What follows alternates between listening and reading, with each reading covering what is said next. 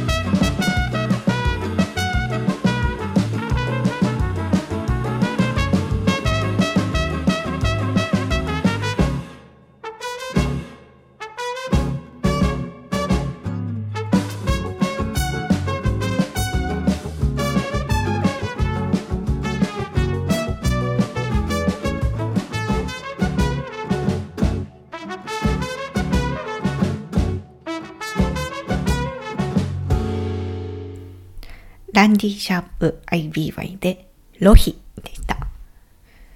あの、23回目の放送で、もう科学には本当に 興味がないことに気づいたので、大学も会社も辞めますという話をして、で、そのことをその大学の教授に話した、話したら、ちょっと待ていってなって、あの、今ここからやっと身につけられる力がある。それそれは今後の人生に絶対に役に立つから、諦めないで頑張ってほしいなっていう話をいただいて、で、改心して、頑張りますって、またやりますっていう話をしました。でですね、それからどうなったかというと、体は動かず、頭は働かず、論文など一つも進まず、上の空の状態なのでした。あんなにあの時、胸を打たれて、頑張るぞって思っていたのに、実際には、もう全然、やろうっていう気になって、体を動かせなくて、全く別のことを考えてしまうという状態なのでした。なんというかですね、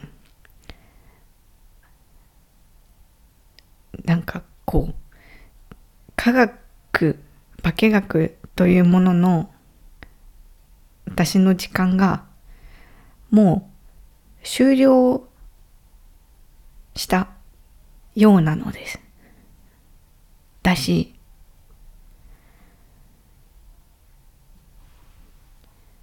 なんか自分の前に新しい扉がこうあって目の前に現れててでそれは開いてるというかあの押したら開くみたいなタイプのドアででそれを押して前に進みたくてしょうがないっていうような気持ちなんです。だから私は大学も会社もやっぱり辞めることにしました。それをまた大学の先生方にお時間いただいて話したところ分かったと。でも同じ研究室になったっていうことは家族も同然だからやっぱり幸せな道を歩んでほしいって生活を成り立たせるのは大事だから会社は休職したらどうかみたいな話をされて。でまあ分かったというので。で今日こうやって話したからといってもう考えを変えてはいけないということではなくてこれからその退学手続きをするんだろうけどそれが本当に完了するまで何回でも考え直していいしやっぱりやりますって何回だって言っていいからいつでも連絡をくれって先生方からは言われてでその後に会社の、まあ、一時上司にお話ししたところ、あ、そうなんだと。なんか、あの、それだと確かに続けられないよねっていうことでご承知いただいて。で、その後にその入学の時にすごくお世話になった、何でしょうね、センター長。まあ、結構今では、その時は、あの、部長だったんですけど、たくさん昇進して今ではセンター長という大きなところの長になった方に、これこれこうで大学も会社も辞める決心をいたしましたというので、報告したところ、考え直せと。言われて、だってこう腹なんかくくらなくていいこれから辛いことなんてたくさんあるのにこんなやりかけたことをほっぽいて新しい道に進むっていうのは5年後10年後のあなたを思った時によろしくない。やはり最後までやってそうやり遂げたっていうことは今後辛いことがあったとしてもあの時はやり抜いたっていう自信になると思う。という話をされまして。でそれとあと同期には相談したのかと。あんなに仲がいい大切な同期に相談もなしで辞めるだなんて失礼だって。でまずは同期に相談して意見をもらってそれからまた考えなさいみたいな。そうか。でもこの話の流れってまたやっぱりやりますっていう話の流れだなと思って。やりたくなさすぎて涙が出てしまってその日は会社を早退してですね。今は遠い土地にいる同期に電話をして相談を早速してなんかいろんな意見をもらって。でそれから自分でも考えてみたんですけれども。やっぱりやめようと思って、もう大学もですね、ちょっとうじうじして大学統計を書くか書かずかにいたんですけれども、その、かつての上司と、あと同期たちと話して、よっしゃやめるぞってなって、大学届も提出しました。し、会社に言うのはもうちょっと後にしようと思ってるんですけどね、またお話をするのは。そういう決心をしました。ね、5年後10年後を考えた時に今そのやり遂げたところがことが力になる自信になるそれはその通りだと思うし何か今後辛いことがあったらやっぱり投げ出しちゃうのかもしれない。そういうことがあるのかもしれない。なんかそれらしいそうそれらしいなと思ってなんかそこもすごく不安になってですねどうしようって思ったんですけれども。がこう前向きに生きようと思ったら過去っていうのは肯定するしかないくて。だからこそ意志のある方向に進みたいな。それがどんな結果を招くかも わからないですけど私がこの辞めるという選択をして何か大失敗をして食えなくなって何かこう売り飛ばされる。私がもう売れるようなあれじゃないんであれですけどなんかそういう本当にこう最悪な最悪なその道をたどったとしたらでもそれって自分でもうこの段階で選んでるからそういうのが自分の人生だったんだ。自分のその人生としてそういう過程が必要だったんだ。だからそこに行ったんだっていうことなんじゃないかなって。なんか思い通りに生きたいなと思って。思い通りにならないよ。人生は思い通りにならないよっていう人がいたとしたらその人の人生が思い通りにならなかったらそれは思い通りにならないという思い通りになってるからやっぱり思い通りになるんじゃないかなと思うんですよ。今回いろんな人を呆れさせたりとかがっかりさせることになるんですけれどもお叱りは受けようと思っていますし逆を言えばお叱りを受ければそこをお叱りを受けて今後なんかこう来るべき苦難を受ければ思い通りにやれる意志のある方向へ進めるっていうことなんだとしたらやっぱりそっちに行きたいです。電気が止まるまではですねラジオを続ける所存ですので あのー、ぜひ皆さんこれからも何卒ごひいきのほどよろしくお願いいたします。将来を考えるとやっぱり不安にもなんかまあならないではないですけれども今ははあれをやろうこれをやろうっていうのが多くて退職はですね10月末で考えているんですけれどもそれまではしっかりまあ恩返しじゃないんですけどしっかり働いていこうと思っております。あの、この件につきましてですね、もしなんかコメントとか、おいちひろ、それはよろしくないみたいなことがあれば、私はもう受ける所存ですので、あの、Q&A の方に、あの、ご意見をお寄せいただけましたら、あの、読ませていただきます。ここで一首。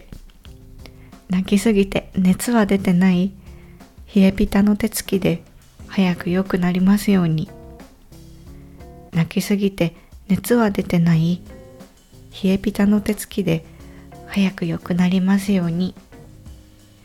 ワルツでグッドライフ。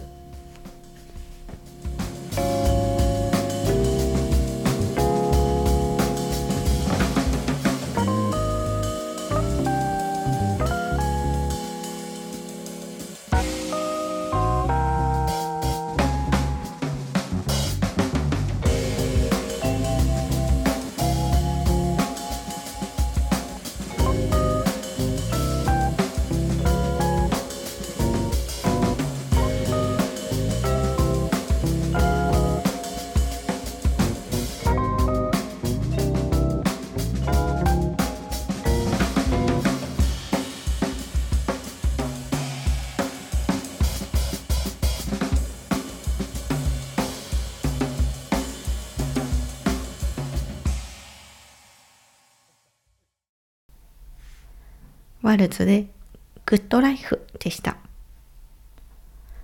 どうせお前こんなん好きなんやろ選手権にお便りいただいてます。ラジオネーム、じゅんこにしさん。はちみつちひろさん、こんにちは。今回のおすすめは、太宰治さんの女性とです。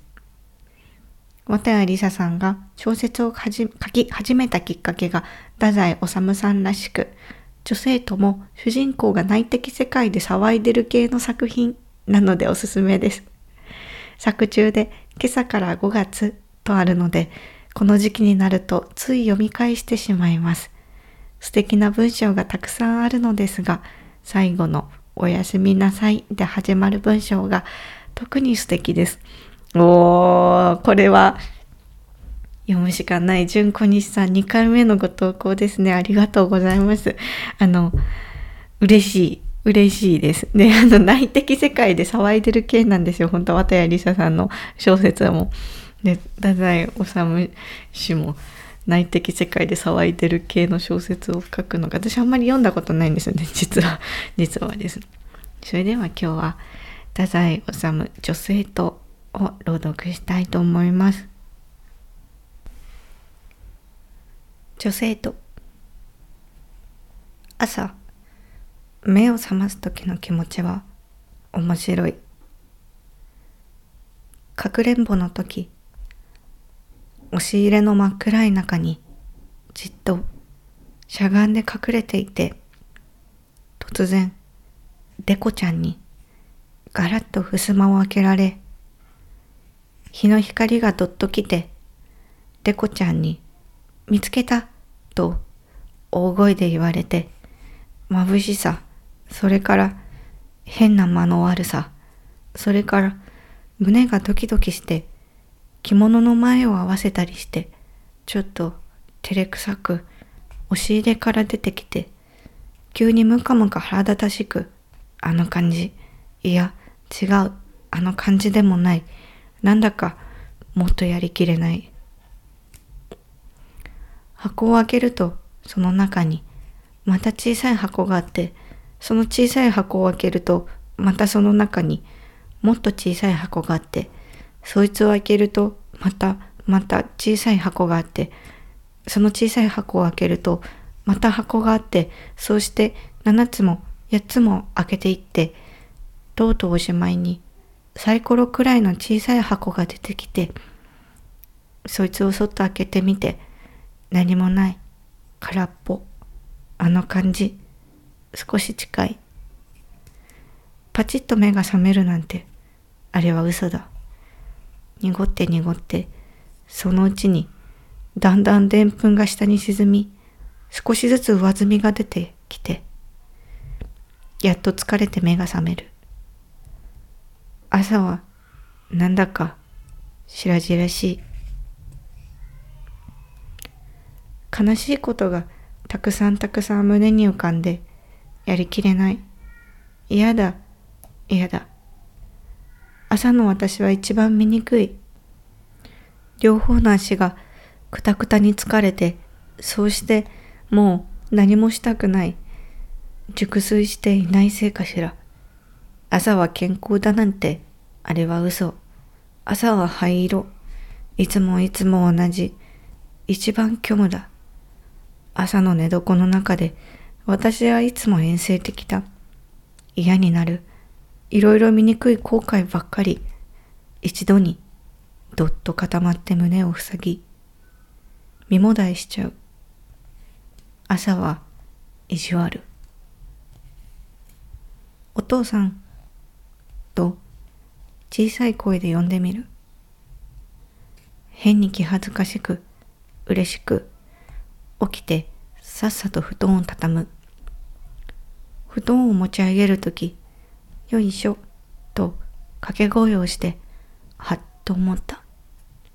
私は今まで自分がよいしょなんてけびた言葉を言い出す女だとは思ってなかった。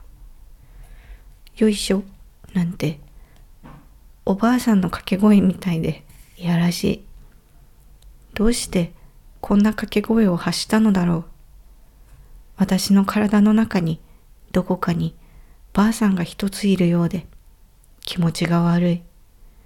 これからは気をつけよう。人の下品な歩き格好を貧縮していながら、ふと自分もそんな歩き方しているのに気がついた時みたいに、すごくしょげちゃった。朝はいつでも自信がない。寝巻きのままで兄弟の前に座る。メガネをかけないで鏡を覗くと顔が少しぼやけてしっとり見える。自分の顔の中で一番メガネが嫌なのだけれど、他の人にはわからないメガネの良さもある。メガネを取って遠くを見るのが好きだ。全体が霞んで夢のように覗き絵みたいに素晴らしい。汚いものなんて何も見えない。大きいものだけ、鮮明な強い色、光だけが目に入ってくる。メガネを取って人を見るのも好き。相手の顔がみんな優しく綺麗に笑って見える。それに、メガネを外しているときは、決して人と喧嘩をしようなんて思わないし、悪口も言いたくない。ただ、黙って、ポカンとしているだけ。そうして、そんな時の私は、人にもお人よしに見えるだろうと思えば、なおのこと、私はポカンと安心して甘えたくなって、心も大変優しくなるのだ。だけど、やっぱりメガネは、いや、メガネをかけたら顔という感じがなくなってしまう。顔から生まれるいろいろの情緒。ロマンチック、美しさ、激しさ、弱さ、あどけなさ、哀愁。そんなもの、メガネがみんな遮ってしまう。それに、目でお話をするということも、おかしなくらいできない。メガネは、お化け。自分でいつも自分のメガネが嫌だと思っているゆえか、目の美しいことが一番いいと思われる。鼻がなくても口が隠されていても目がその目を見ているともっと自分が美しく生きなければと思わせるような目であればいいと思っている。私の目はただ大きいだけで何にもならない。じっと自分の目を見ているとがっかりする。お母さんでさえつまらない目だと言っている。こんな目を光のない目というのであろう。たどんと思うとがっかりする。これですからね。ひどいですよ。鏡に向かうとそのたんびに潤いのあるいい目になりたいとつくづく思う。青い湖のような目、青い草原に寝て大空を見ているような目。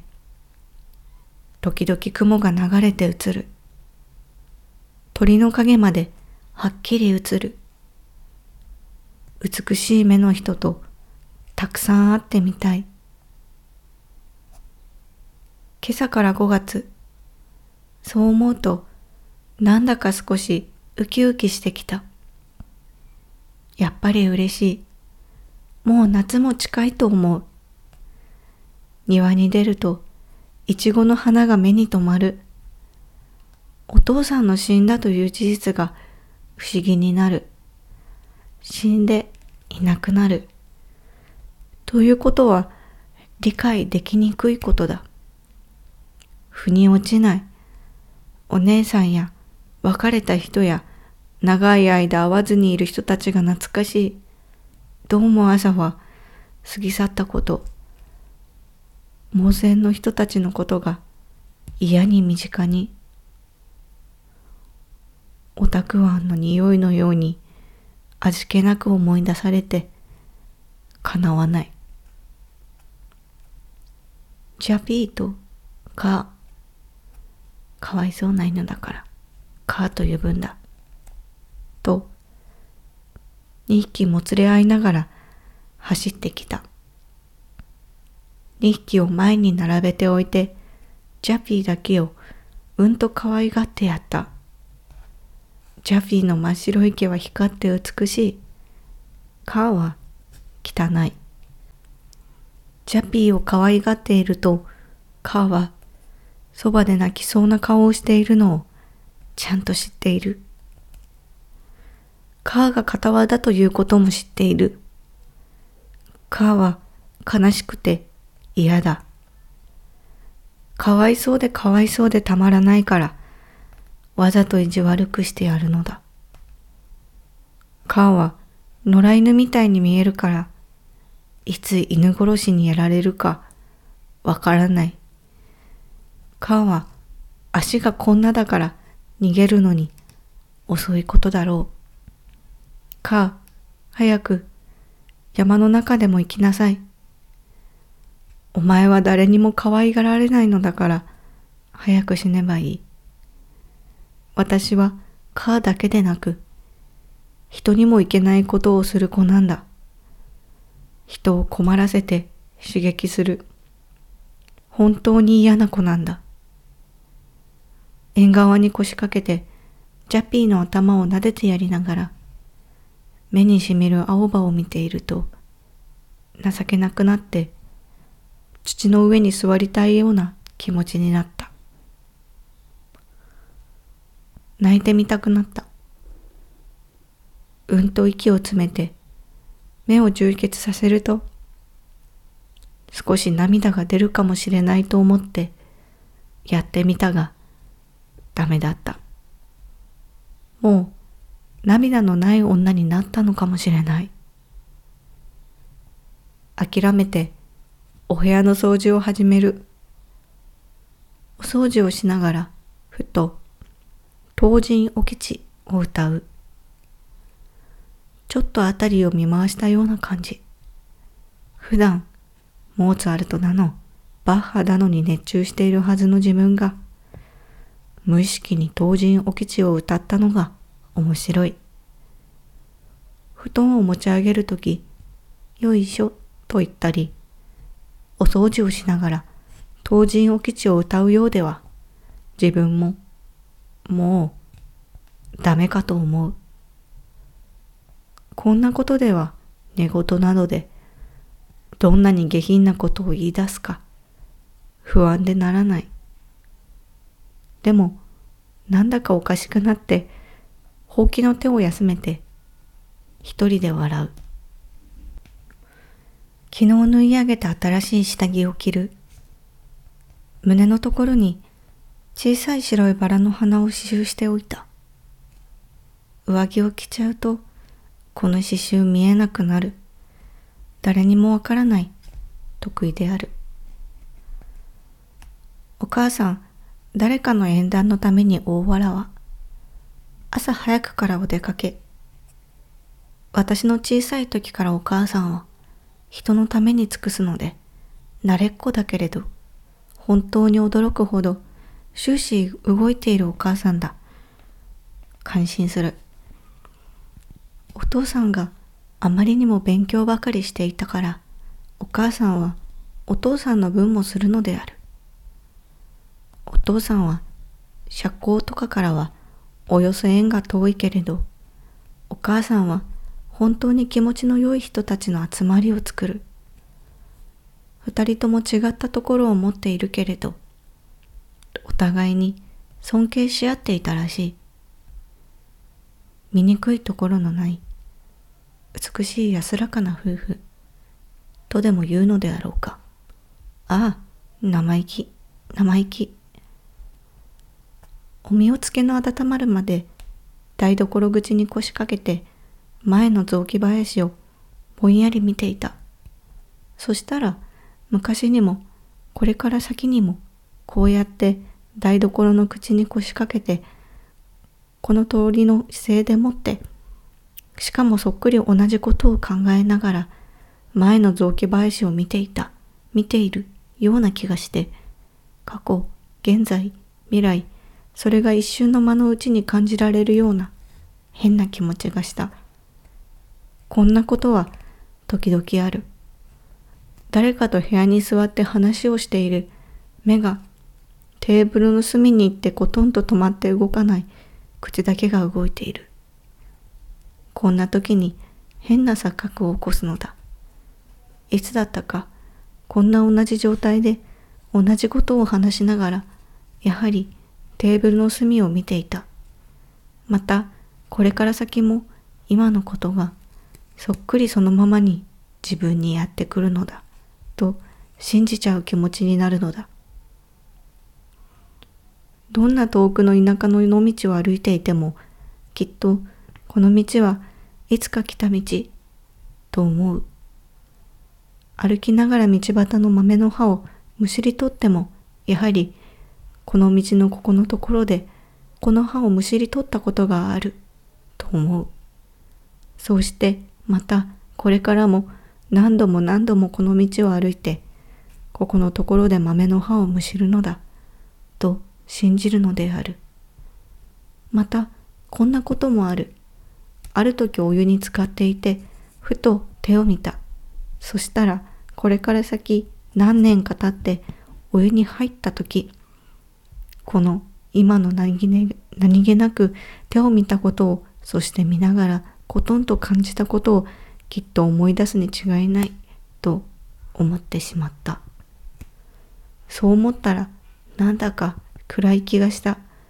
またある夕方ご飯をおひつに移している時インスピレーションと言っては大げさだけれど何か身内にピュッと走り去っていくものを感じてなんというか、哲学の尻尾と言いたいのだけれど、そいつにやられて、頭も胸も隅々まで透明になって、何か生きていくことにふわっと落ち着いたような、黙って音も立てずに、ところてんがそっと押し出される時のような柔軟性でもって、このまま波のままに、美しく軽く生き通せるような感じがしたのだ。この時は哲学どころの騒ぎではない。盗み猫のように音も立てずに生きていく予感なんてろくなことはないと、むしろ恐ろしかった。あんな気持ちの状態が長く続くと、人は神がかりみたいになっちゃうのではないかしら。キリスト。でも、女のキリストなんてのはいやらしい。結局は私暇なもんだから、生活の苦労がないもんだから、毎日幾百、幾千の見たり聞いたりの感受性の処理ができなくなって、ポカンとしているうちに、そいつらがお化けみたいな顔になって、ポカポカ浮いてくるのではないかしら。食堂でご飯を一人で食べる。今年初めてきゅうりを食べる。きゅうりの青さから夏が来る。5月のきゅうりの青みには胸が空っぽになるような、うつくような、くすぐったいような悲しさがある。一人で食堂でご飯を食べていると、やたら無償に旅行に出たい。汽車に乗りたい。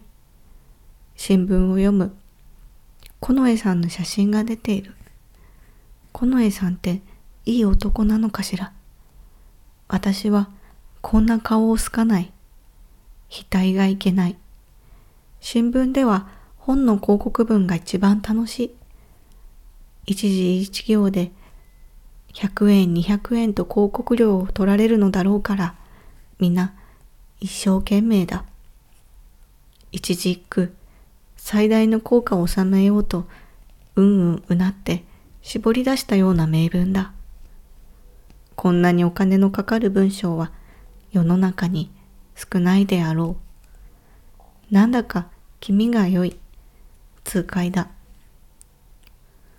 ご飯を済まして戸締まりをして投稿。大丈夫。雨が降らないとは思うけれど、それでも昨日お母さんからもらった良き雨傘どうしても申していきたくて、そいつを携帯。このアンブレラはお母さんが昔娘さん時代に使ったもの。面白い傘を見つけて私は少し得意。こんな傘を持ってパリの下町を歩きたい。きっと今の戦争が終わった頃、こんな夢を持ったような古風のアンブレラが流行するだろう。この傘にはボンネット風の帽子がきっと似合う。ピンクの裾の長い襟の大きく開いた着物に黒い絹レースで編んだ長い手袋をして大きなつばの広い帽子には美しい紫のすみれをつける。そうして新緑の頃にパリのレストランに昼食をしに行く。物嘘に軽く頬杖をして外を通る人の流れを見ていると、誰かがそっと私の肩を叩く。急に音楽、バラのワルツ。ああ、おかしい、おかしい。現実はこの古ぼけた機体な柄のひょろ長い雨傘一本。自分が惨めでかわいそう。マッチ売りの娘さん、どれ、草でも、むしっていきましょう。出かけにうちの門の前の草を少しむしってお母さんへの勤労奉仕。今日は何かいいことがあるかもしれない。同じ草でもどうしてこんなむしり取りたい草とそっと残しておきたい草といろいろあるのだろう。可愛い草とそうでない草と形はちっとも違っていないのに、それでもいじらしい草と肉肉しい草とどうしてこうちゃんと分かれているのだろう。理屈はないんだ。女の好き嫌いなんて随分いい加減なものだと思う。10分間の勤労奉仕を済ませて停車場へ急ぐ。畑道を通りながらしきりと絵が描きたくなる。途中神社の森の小道を通る。これは私一人で見つけておいた近道である。森の小道を歩きながら、ふと下を見ると、麦が二寸ばかりあちこちに固まって育っている。この青々とした麦を見ていると、ああ、今年も兵隊さんが来たのだとわかる。去年もたくさんの兵隊さんと馬がやってきて、この神社の森の中に休んでいった。しばらく経ってそこを通ってみると、麦が今日のようにすくすくしていた。けれども、その麦はそれ以上育たなかった。今年も兵隊さんの村、馬の桶からこぼれて生えて、ひょろひょろ育ったこの麦は、この森はこんなに暗く、全く日が当たらないものだから、かわいそうに、これだけ育って死んでしまうのだろう。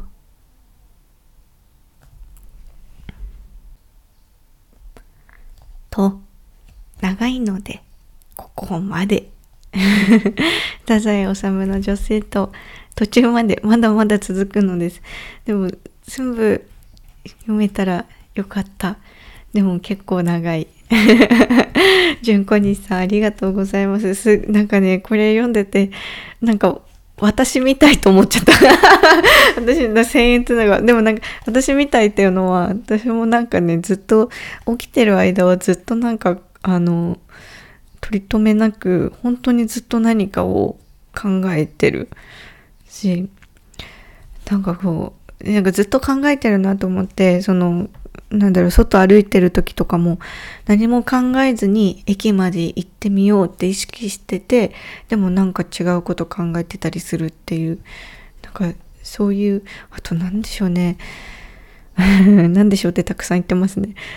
あのー、女性とですよね。常々女の人と男の人が考えてることって結構近いというか同じようなことを考えてるんじゃないかと思っていたんですけどでもこの女性とはじゃあ男性とに置き換えれるかというとそうではないなそういう文章になってるなって思いましたあの岡崎京子って漫画家がいる漫画家がいるんですけれどもその岡崎京子のその漫画もなんかこう女の子が生きる時のヒリヒリとかがすごく書かれているなと思うんですけれどもそれその岡崎京子が書く女の子と太宰治の女性とっていうのは全然別の人種であるようでやっぱり近いというか同じ女の子女子女性とだなって思いました。ここで一首。4コマを5コマにしたり眠ったりホームルームの街は靴の中。4コマを5コマにしたり眠ったりホームルームの街は靴の中。純子西さんありがとうございました。あの、純子西さん前も送ってくださってて、あの、黒猫でしたよね。100万回、100万分の1回の猫を送ってくださって、で、その時はまだ、あの、プレゼントができてなくて、ずっと遅れぬままであったんですけれども、今回2回目ということで、あの、ミニ巾着2つお送りします。えー、はちみつ .chr.gmail.com、はちみつのつは tsu まで、あの、ご住所をお知らせくださいませ。ありがとうございます。ありがとうございます。まだまだ皆さん私めにですね、あなたのおすすめを教えてください。どうせお前こんなん好きなんやろ選手権、えー、ご応募お待ちしております、えー、今日はこれからですね、友人が昨日引っ越しをしたというので、新しいお家を見に隣町に行ってきます。ちょうどおやつの時間ですから、パンを焼いて持っていこうかなってあ味のするやつできるんかなって思ってます。この話はまた来週しますね。ではまた。